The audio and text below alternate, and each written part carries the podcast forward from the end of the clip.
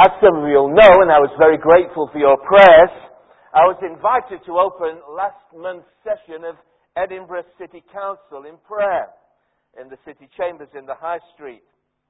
Some of you also asked what I said. And as I did prepare carefully, although they've not yet reached the stage of the Scottish Parliament where if you lead in prayer there, I understand you have to submit your prayers to be vetted beforehand, uh, I can tell you exactly what I said. After thanking them for their invitation and assuring them that we, along with many other churches, do pray for them in accordance with what the New Testament commands us to do, to pray for those in authority, uh, this is what I said. Can I remind you, as I'm sure every other minister does standing here, of the motto of our city, written on the coat of arms, Nisi Dominus Frustra, the opening words of the Latin version of a Hebrew hymn, Psalm 127. Unless the Lord builds the house, its builders labor in vain. Unless the Lord watches over the city, the watchmen stand guard in vain. This motto, associated with Edinburgh since 1647, expresses the conviction that the two great human activities of creation and conservation are of no lasting value without God's help. The response of those who believe that is to pray, seeking God's help. And the Bible assures us in numerous places that God is only too willing to hear and answer. So, can I invite you to join me as I lead you in prayer and ask God to help you in the important responsibilities with which He has entrusted you? And then I prayed, and then I left because they said, You want to stay for this session? And I said, How long will it go on? And they said, Oh, it's a short one, finishes at lunchtime. So um, I said, uh, Is it discourteous to leave? And they said, No, most ministers usually do leave and don't stay. So uh, I did leave. We pray most when we most realize we need help. We pray least when we least realize we need help. And we least realize we need help when we think our own resources are sufficient. And this applies not just to councils and politicians, but to churches and Christians.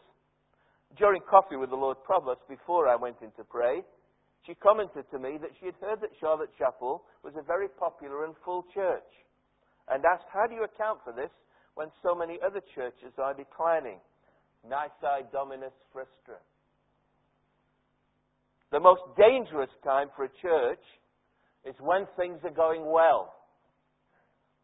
When things are going badly, as in this church a century ago when it was reduced to around 30 people, people pray.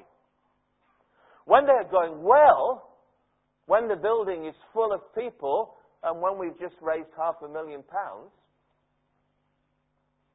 we are far less likely to pray on. For it seems as though now we don't need God's help. Oh, I know we disagree. But the proof is seen not in what we say, but in whether we pray. The private prayer life of the Christian and the public prayer life of the church are far more accurate barometers of spiritual health than anything we profess verbally.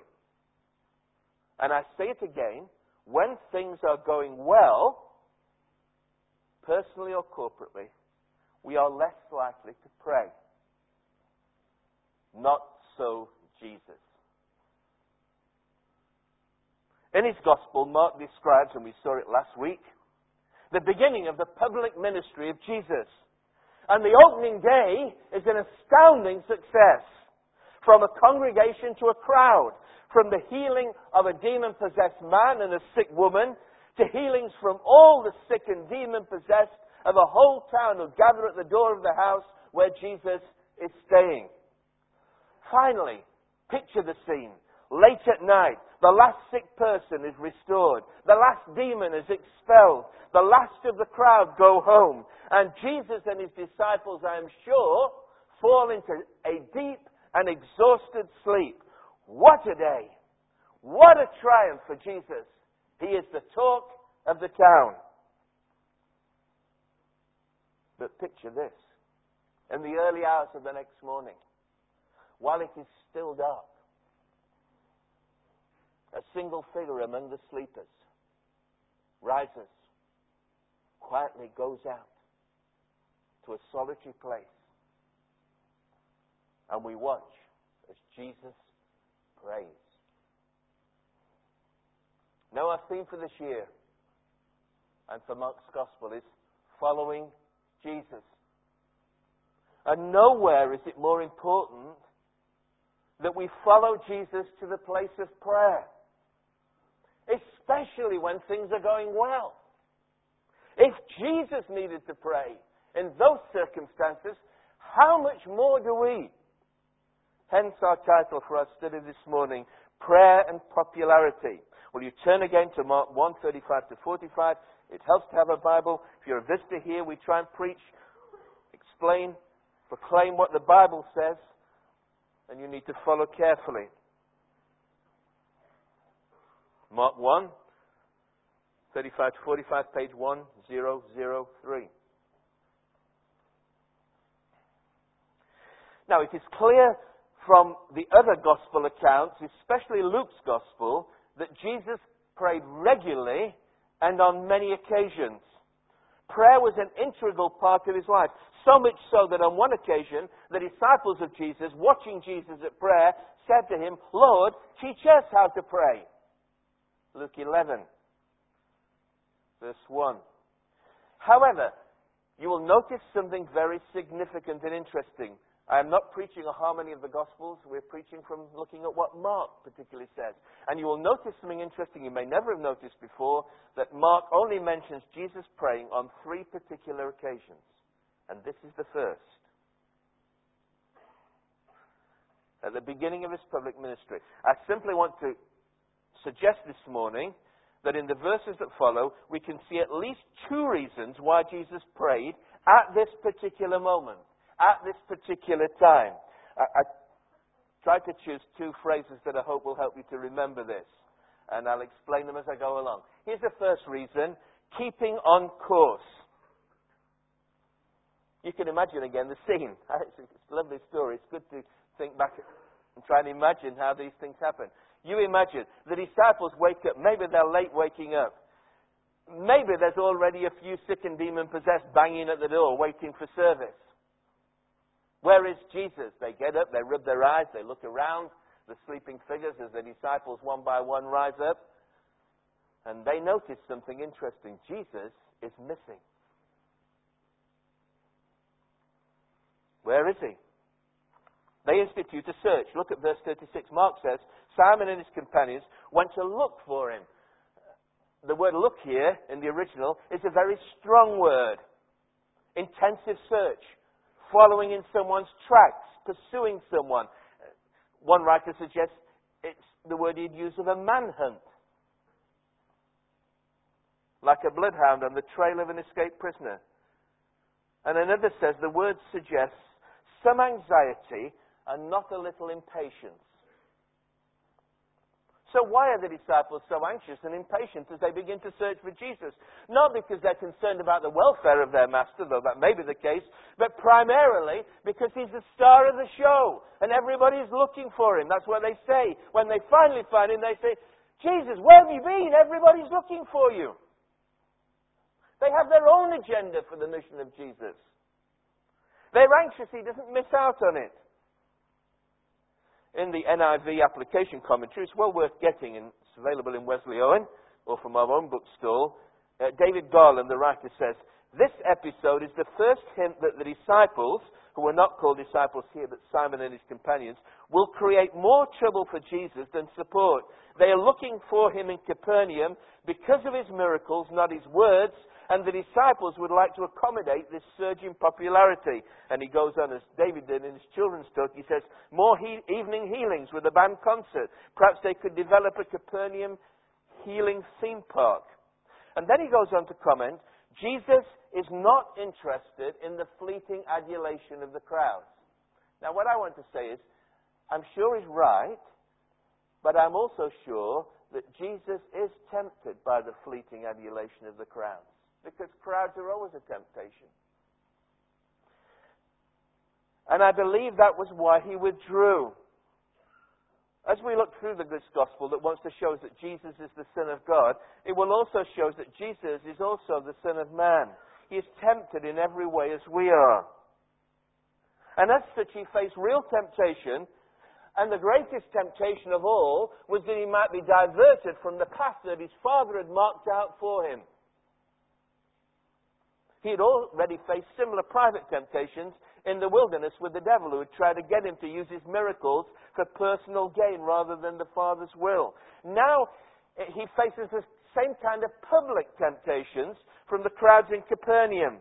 Yes, he is not interested in the fleeting adulation of the crowds, but, I believe, only after he has prayed and refocused on the Father's agenda. His concern is to follow his Father's agenda so he withdraws to pray.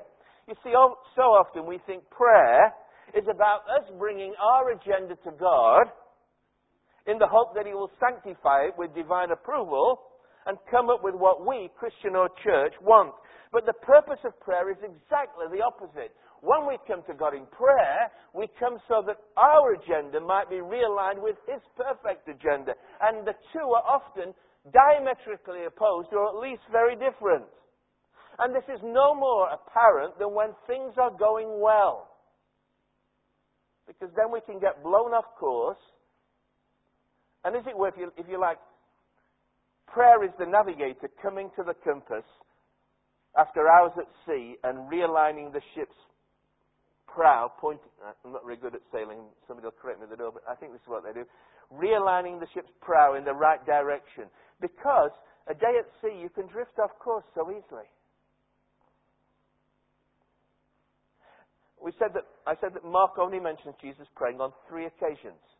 We'll come to the other two later in our study, God willing. Uh, but let me make, I'll just mention them briefly, but each one of them is a moment of crisis in the ministry of Jesus, where he's in danger of being blown off course. Here's the first one in Mark 1:35. The next is in Mark 6, after Jesus has fed 5,000. Well, actually, probably 10,000 because it was 5,000 men, and if you add the women and children, it's probably a lot more than that. And John tells us in his gospel that Jesus knew that they were about to make him king. They were saying, This is the prophet. This is the man. Let's get him. Let's make him king. March to Jerusalem at the head of an army of people. And we read that Jesus, knowing this, withdrew up a mountain in order to pray. It was another crucial moment when the popularity of Jesus was in danger of diverting him from the task God had called him to. So Jesus withdraws to pray. And if you read John's Gospel carefully, the next day the crowds come again looking for miracles, and Jesus begins to teach them the cost of discipleship. And by the end of the day, all the crowds have left except the disciples. What a failure in PR terms but not in God's terms. He's following the Father's agenda. The third occasion, you will know when Jesus prayed. Every gospel mentions it. He prays in the Garden of Gethsemane, facing the cross. Going a little further, he fell to the ground and prayed that if possible the hour might pass from him. Abba, Father, he said, everything is possible for you. Take this cup from me, yet not what I will, but what you will. I want to follow your agenda, not my agenda. His natural human inclination was to avoid the cross. So at each of these crucial moments, he prays. So in Mark 138, back to our text, he responds to the disciples' exclamation. They say, Everyone is looking for you. And what does Jesus say? Hmm, let's go somewhere else striking, isn't it? Everyone is looking for you. Let's go somewhere else to the nearby villages. Why? So that I can preach there also. That is why I've come. Not just come from Galilee, Nazareth, Capernaum. This is why I've come into the world to proclaim the good news of the gospel. He could have stayed in Capernaum the rest of his life, even to the present day as the eternal Son of God, still healing people. So there is an endless supply. No, his priority is to preach, to proclaim the good news of God's kingdom, which will deal with the root cause of all our problems, and which will culminate in his death on the cross. That is why he's come.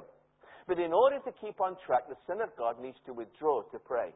Now, the message is less than obvious for us as individual Christians, if you're a follower of Christ, and as a church.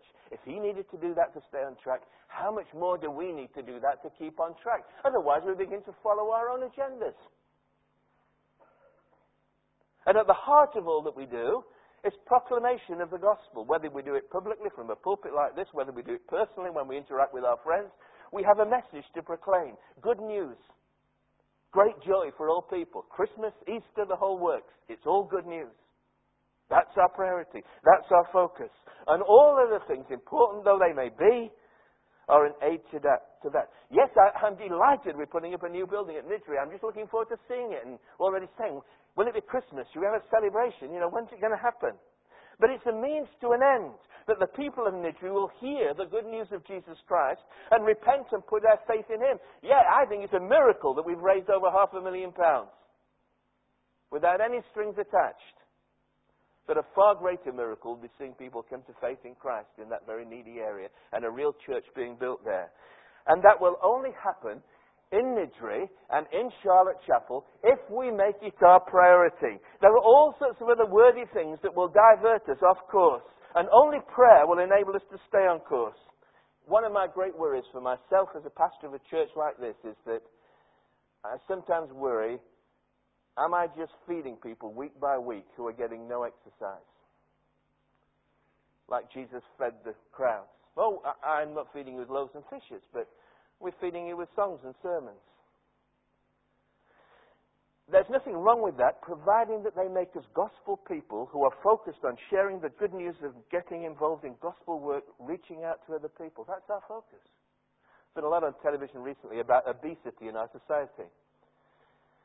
I worry about spiritual obesity, which is far more serious. So if I can say kindly to you, my fat friends.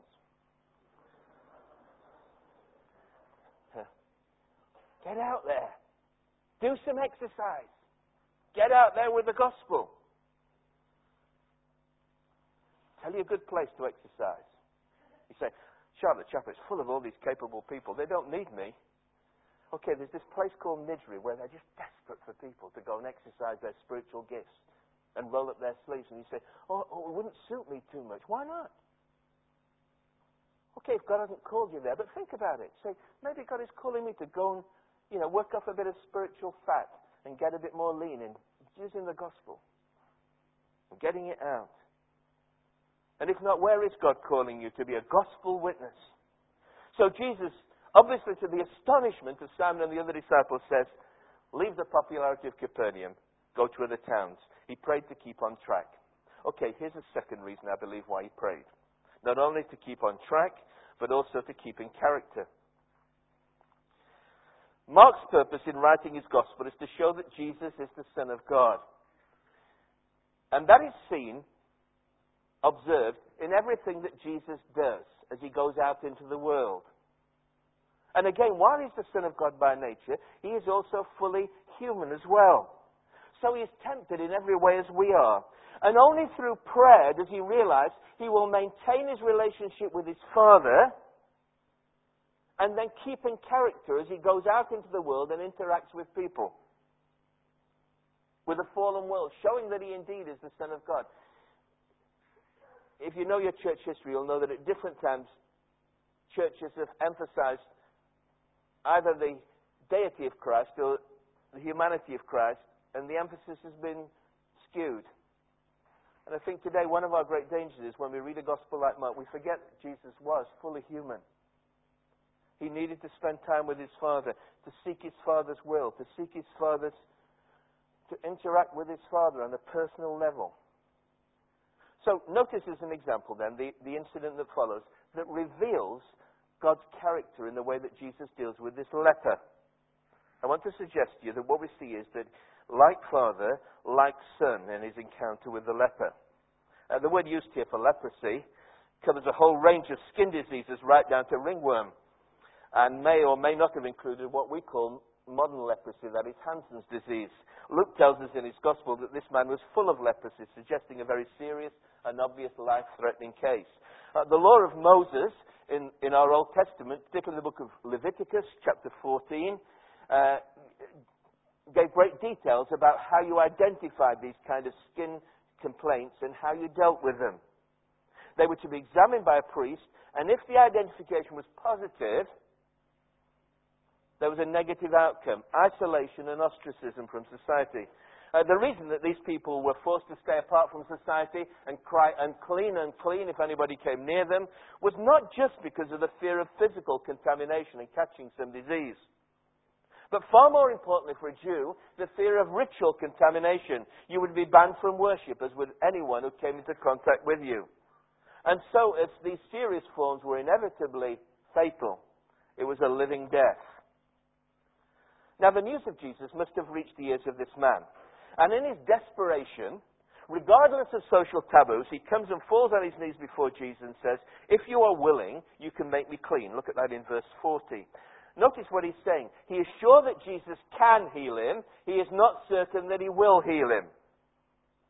So he wonders, how will Jesus respond? And no doubt the disciples and anyone else there would wonder too. How will Jesus, this new teacher, deal with this man, ritually unclean? Now, notice as the story follows, the response of Jesus, which is wholly in keeping with the character of God his Father. First of all, you see strong emotions. He is filled with compassion. The word used there is a word of very strong emotions. In the ancient world, they thought your bowels were the seat of your, of your emotions. And that's the word that's used here. He's moved in his bowels. Deeply moved emotionally. It, it is a word constantly used of Jesus in the Gospels. It is the word used when he, when he sees a demon possessed boy and his distraught father. It is the word used of Jesus when he sees the sick, the suffering, the lonely. It is the word Jesus uses in his parable of the prodigal son to describe the father who sees the runaway returning home and he's filled with compassion and runs to meet him. It tells us of a God who is not dispassionate, but cares deeply about us and our world. And who is not remote, but has become one of us in the person of his Son, who reflects his strong feelings as he meets with us in our need we can take these things for granted. It is a most remarkable thing that God is moved by suffering and that his son shows that. In fact, in one of the several of the Greek texts the, on which Mark's gospel is based, the word is a different word. The word is actually moved with anger. And many people think that's probably the original that was written first of all, and, and a scribe sort of changed it later to make it more amenable as he thought to the character of Jesus. John 11 describing the story of the raising of Lazarus, uses some very powerful words to describe when Jesus sees the weeping women uh, and the death of Lazarus, the effect it has. He is deeply moved within him, moved with anger, moved with grief. And what an encouragement to us, especially those who suffer, when we wonder, does anyone care? What a challenge to those of us who experience that compassion in our own lives. Do we feel as Christ feels? How do you feel as a Christian, as distinct to the person who isn't a Christian? How do you feel when you watch the television news? See those poor people drowned in Morecambe Bay. The folk in Uddingston. As you look at the world that we live in and the terrible things, if you saw that program last week about North Korea, you think, how on earth can human beings treat other human beings like that? But you move with compassion, with the compassion of Christ. Or does it just go over our heads and we become passe about it? And most of all, as Christians, are we not moved by the fallen world that we live in and the mess that it's in? In rebellion against God, do we feel with the compassion of Christ? But that is not all we see in the response of Jesus. We also see strong actions. Jesus could have healed the man with a, with a word and at a distance. As the man ran up, he could have said, oh, okay, yes, be healed. A long distance, maybe. Instead, he reaches out and does something remarkable. He touches the leper. Others may fear contamination, but the sinless Son of God has no such fears. In touching him, he shares in the humanity of the man, identifying with him fully. Many people, of course, have commented on how Princess Diana made this breakthrough in the treatment of AIDS because, as a public profile figure, she visited AIDS sufferers and touched them and hugged them. How much more the Son of God and those who do the same in his name. But the human touch is also accompanied by a divine touch.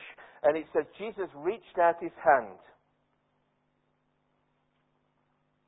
and said, Be clean. Immediately the leprosy left him and he was cured. Again, the words reached out his hand have echoes in the Old Testament, particularly in regard to God. Especially in rescuing his people from slavery in Egypt. For example, Deuteronomy 26, verse 8. So the Lord brought us out of Egypt with a mighty hand and an outstretched arm, with great terror and with miraculous signs and wonders. It's a picture of God in the Old Testament reaching out with an outstretched arm. Of course, he didn't do it physically, it's a metaphor. But in Christ, what is metaphor becomes reality as Jesus reaches out and touches this man. And now the Lord's power is at work through his Son. That is the God who can save. The God of power we proclaim. Again, Jesus acts in keeping with his Father's character. Notice, thirdly, strong words. Very interesting, the word he uses here. Jesus sent him away, verse 43, at once with a strong word, warning. The word is actually a verb, a single verb. It expresses deep emotion. Again, literally, translators tried to translate it. It says Jesus groaned at him, growled at him, upbraided him, roared at him. It's a word used of a horse snorting in anger. You might not expect this of Jesus. But what he says to the man is of utmost seriousness and importance. See to it you don't tell this to anyone, verse 44, but go and show yourself to the priest. Offer the sacrifices that Moses commanded for your cleansing as a testimony to them. In some schools, especially in America, they have things with the kids where they bring objects and it's called show and tell. You want to remember what Jesus here said to this man? He said, show. He said, show and don't tell. He is to go and show himself to the priests in order to comply with the law of Moses. You see, if you healed a blind man or a lame man or a deaf man, it's pretty obvious he was cured. But with something like leprosy, it was far more, you needed to prove it. And so there were guidelines laid down by which the person went to the priest and the priest examined them and gave them a clean bill of health. Again, you can read it in Leviticus 14. And he says it will be a testimony to them. Very interesting point here. All the law of Moses could do for this man was to condemn him. No cure. What Christ does is to cleanse him and set him free. The law of Moses is good. We've been thinking about it in our studies in the Ten Commandments. There's nothing wrong with the law, but it shows us that we can't keep the law. It condemns us. The wages of sin is death, but the gift of God is eternal life through Jesus Christ. It's a testimony to the priests, but it's also a testimony to a wider audience. Another writer, David Hewitt, comments It's worth noting that Jesus apparently heals less and less as his ministry goes on. His healing miracles were real but secondary. They were a testimony to his message.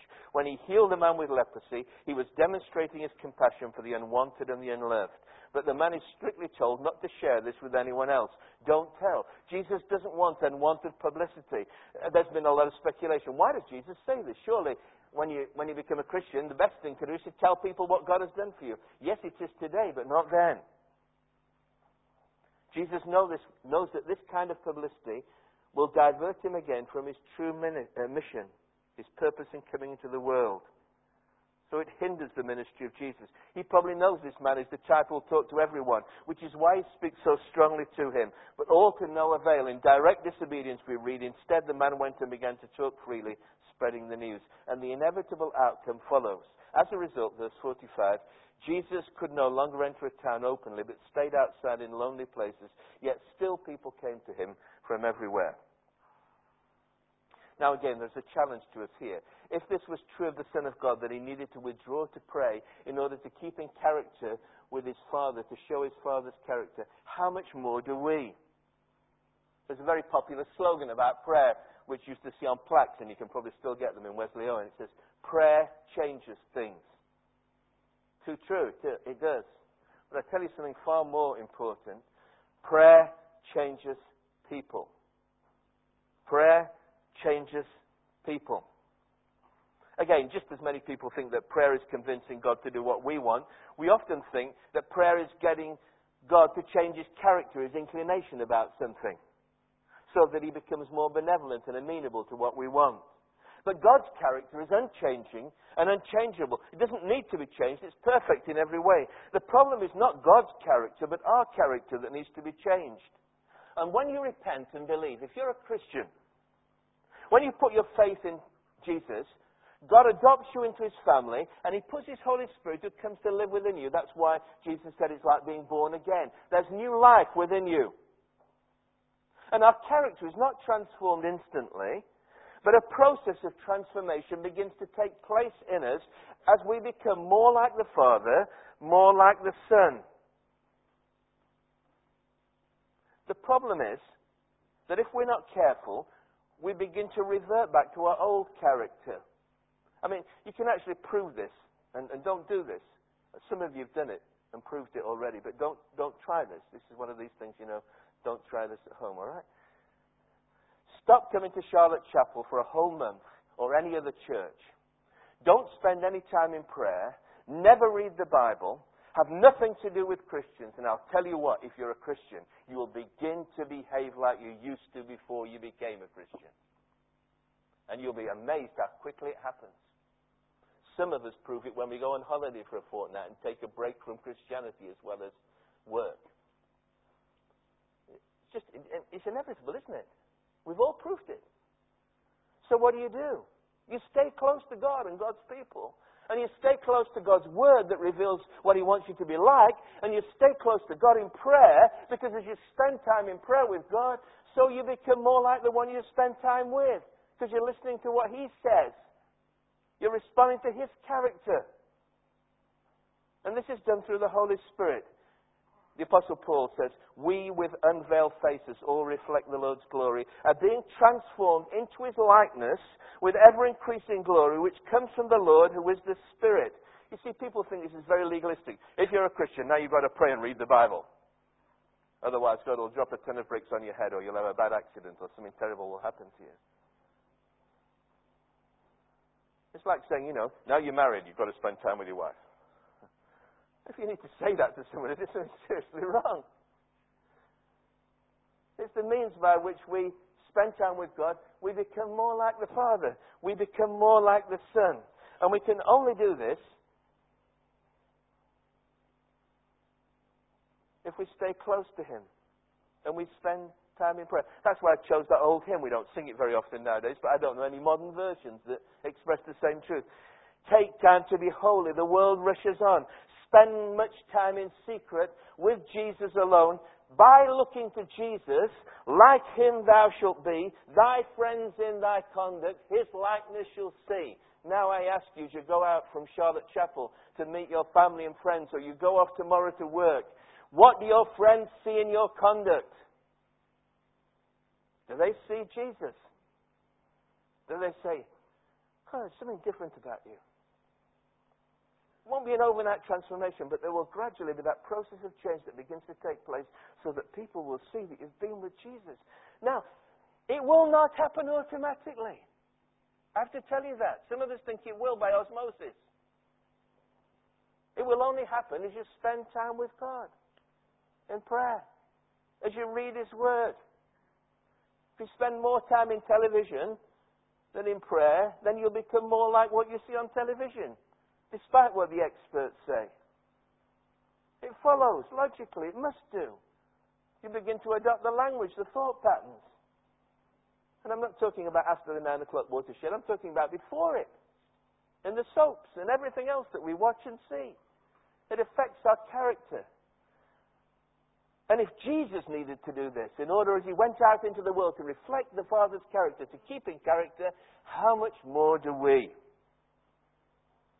So, finished. Let's keep following Jesus. And let's keep praying. Bishop J.C. Ryle wrote over a century ago A praying master like Jesus can have no prayerless servants.